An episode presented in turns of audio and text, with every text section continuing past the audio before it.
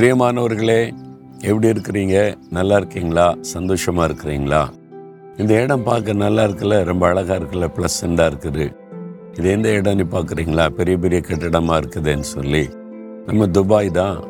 இது வந்து சார்ஜா நான் இருந்து பேசுகிற துபாய். ரெண்டுக்கு நடுவில் பாருங்க அது மாதிரி ஒரு தண்ணீர் ஒரு பேக் வாட்டர் அங்கே நின்று தான் பேசி கொண்டு இருக்கிறேன் ரொம்ப அழகாக இருக்குது துபாய் சார்ஜாலாம் பார்த்தீங்கன்னா ரொம்ப பியூட்டிஃபுல்லாக இருக்குது. மனிதர்கள் அதாவது தேசத்தை ஆள்றவங்க ஒரு தேசத்தை எப்படியெல்லாம் உருவாக்குறாங்க அப்படின்றத இங்கே வந்தால் நீங்கள் பார்க்க முடியும். ரொம்ப அழகாக தேசத்தை உருவாக்கிறாங்க. இந்த தேசத்திலேருந்து உங்களோடு பேசுவது எனக்கு அதிக சந்தோஷம். சரி இந்த நாளும் ஒரு விசேஷமான நாள். என்ன நாள்னு சொல்கிறீங்களா சர்வதேச குடும்ப தினம். அதாவது ஃபேமிலி டே உலகம் முழுதும் இன்னைக்கு ஃபேமிலி டே அப்படின்னு சொல்கிறாங்க அந்த ஆண்டோடைய பிள்ளைகளுக்கு தினமும் ஃபேமிலி டே தான். நம்ம குடும்பத்தோடு தானே இருக்கிறோம். பாருங்க பெற்றோர் மனைவி கணவன் பிள்ளைகள் அந்த உறவுகளோடு தானே இருக்கிறோம். சும்மா வருஷத்தில் ஒரு நாள் குடும்பத்தோடு சேர்றதில்ல. நம்ம தினமும் குடும்பத்தை நேசிக்கிறோம் குடும்பத்தோடு ஐக்கியப்படுகிறோம். அப்படி தான் சந்தோஷமா இருக்குன்னு ஆண்டவர் விரும்புகிறார். ஆனால் சிலருக்கு என்ன பிரச்சனை? இன்னும் என் ரட்சிக்கப்படாதவங்க இருக்காங்க குடிகாரங்க இருக்கிறாங்க பாவத்தில் இருக்கிறவங்க இருக்காங்க. அவங்களுக்கு ஜபம் அதெல்லாம் பிடிக்காது. அதனால ஒரு ஒரு மனமே இல்லாமல் இருக்கு அப்படின்னு கலங்குறீங்களா? ஒன்றும் பயப்படாதங்க. வேதத்தில் அப்போஸ் நடபடிகள் பதினாறு முப்பத்தி ஒன்றில் ஒரு வாக்கு தத்துவம் கொடுக்கப்பட்டிருக்குது. கத்தராக இயேசு கிறிஸ்துவ விசுவாசி நீயும் உன் வீட்டாரும் ரட்சிக்கப்படுவீர்கள் அப்போ நீங்கள் இயேசுவை விசுவாசித்தா உங்கள் நிமித்தம் முழு குடும்பமும் ஆசீர்வதிக்கப்படும். முழு குடும்பத்துக்குள்ளும் ரட்சிப்பின் சந்தோஷம் வரும். சமாதானம் வரும். இதான் வாக்கு தத்துவம் அப்போ இயேசு உங்களை மாத்திரம் நேசிக்கல உடைய முழு குடும்பத்தை நேசிக்கிறார் அவங்க கிறிஸ்தவர் அல்லாதவங்களா கூட இருக்கலாம் கடவுள் நம்பிக்கை இல்லாதவங்களா கூட இருக்கலாம். உங்கள் நிமித்தம் அவங்கள இயேசு நேசிக்கிறார். அவங்களே ரட்சித்து சமாதானம் கொடுத்து ஆசிர்வதிக்க விரும்புகிறார். நான் பாருங்க இயேசு எனக்கு அற்புதம் செய்து சுகமாக்குனாரா? நான் இயேசுவை விசுவாசித்தேன் சர்ச்சுக்கெல்லாம் போக ஆரம்பிச்சேன் பைபிள் வாசிக்க ஆரம்பிச்சேன் என் குடும்பத்தார் வந்து ரொம்ப ஸ்ட்ராங் மத பற்றில் அப்படியே ஃபேமிலி பேக்ரவுண்டில் அந்த சூழ்நிலை.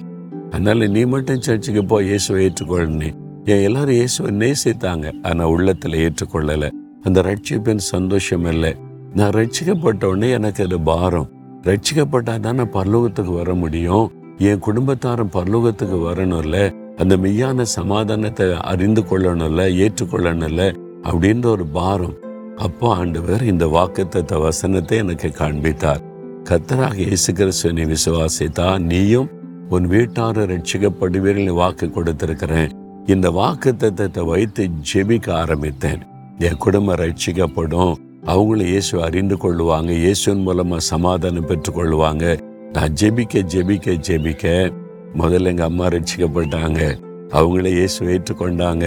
ஆண்டவர் இயேசு ருசித்தாங்க ரொம்ப சந்தோஷமா சொல்லுவாங்க. நான் இப்ப மகிழ்ச்சியா இருக்கிறேன்னு சொல்லி. அப்புறம் எங்க அப்பா ரட்சிக்கப்பட்டு அவங்க வந்து மாறினது எங்க ஊருக்கே பெரிய ஆச்சரியம். அவங்க ரட்சிக்கப்பட்டாங்க. எனக்கு ஒரு பாட்டி இருந்தாங்க. என்னை ரொம்ப பக்தியா வளர்த்தாங்க. ராமாயணம் மகாபாரதம் இந்த கதைகளெல்லாம் தினந்தோறும் சொல்லி சொல்லி சொல்லி பக்தியாக வளர்த்தறி அவங்க தான். காலையில் எழுமுன்னா சூரிய நமஸ்காரம் பண்ணுவாங்க. அவங்ககிட்ட நான் இயேசுவை பற்றி சொன்னேன் ஆ நான் தான் உன்னை பக்தியா வளர்த்த எனக்கே சொல்றியாம்பாங்க. நான் வந்து எல்லா பேய் பிசாசெல்லாம் வணங்க மாட்டேன். ஒரே கடவுளை தான் வணங்குவேன்னு சொல்லுவாங்க. ஆமா பாட்டி நீங்க சூரியனை நமஸ்காரம் பண்றீங்க. இந்த சூரியனையே உருவாக்கின ஒரு ஆண்டவர் இருக்கிறாரு. அவர் தான் நீதியின் சூரியன் இயேசு கிறிஸ்து. அவரை நீங்க சொந்தமாக்கிட்டீங்கன்னா அவர் உருவாக்கின சூரியனை பார்த்து மகிழ்ச்சி அடைவீங்க. அதை உருவாக்கின ஆண்டவரை நீங்க தொழுது கொள்ளுவீங்க ரொம்ப சந்தோஷமா இருக்கும் நீ. ஆனா நான் சொல்கிறத உடனே ஏற்றுக்கொள்ளலை. சில வருடங்கள் கழிந்தாலும் நான் தொடர்ந்து இந்த வசனத்தை சொல்லி சொல்லி ஜெபிக்க ஜெபிக்க ஒரு நாள் அவங்க இயேசுவை ஏற்றுக்கொண்டாங்க ரட்சிக்கப்பட்டாங்க ஆண்டவரை துதித்து கொண்டே இருந்தாங்க. என் குடும்பத்தில் அந்த மூன்று பேருமே ரட்சிக்கப்பட்டு மரணத்துக்கு முன்னால் இயேசுவை ஏற்றுக்கொண்ட மகிழ்ச்சியோடு மரணத்தை சந்தித்தாங்க. இப்போ அவங்க பரலோகத்தில் இயேசுவோடு இருக்கிறாங்கன்னு எனக்கு தெரியும். நான் ஒரு நாள் இயேசு வரும்போது அவங்க திரும்ப வருவாங்க. அவங்கள பார்ப்பேன்னு எனக்கு தெரியும். அதான் குடும்பத்தின் சந்தோஷம்.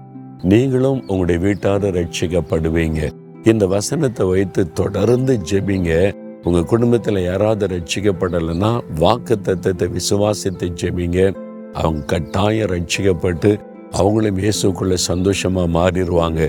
உங்க குடும்பமே மகிழ்ச்சியான குடும்பமா மாறிடும் அப்படி ஜெபிக்கலாமா? ஆண்டவரே எங்க குடும்பத்துல கூட இன்னும் ரட்சிக்கப்படாதவங்க உங்களுடைய சமாதானத்தை அறியாதவங்க பாவத்தின் பிடியில் இருக்கிறவங்க இருக்கிறாங்க நீயும் உன் வீட்டார ரட்சிக்கப்படுவீங்கன்னு சொன்னீங்களே அவங்களையும் பாவத்திலிருந்து ரட்சிங்க சாபத்திலிருந்து ரட்சிங்க மெய்யான சமாதான சந்தோஷத்தை கொடுத்து என் குடும்பத்தையே ஒரு குட்டி மோட்சமா மாற்றி கொடுங்க. இயேசுவின் நாமத்தில் ஆமேன் ஆமேன்.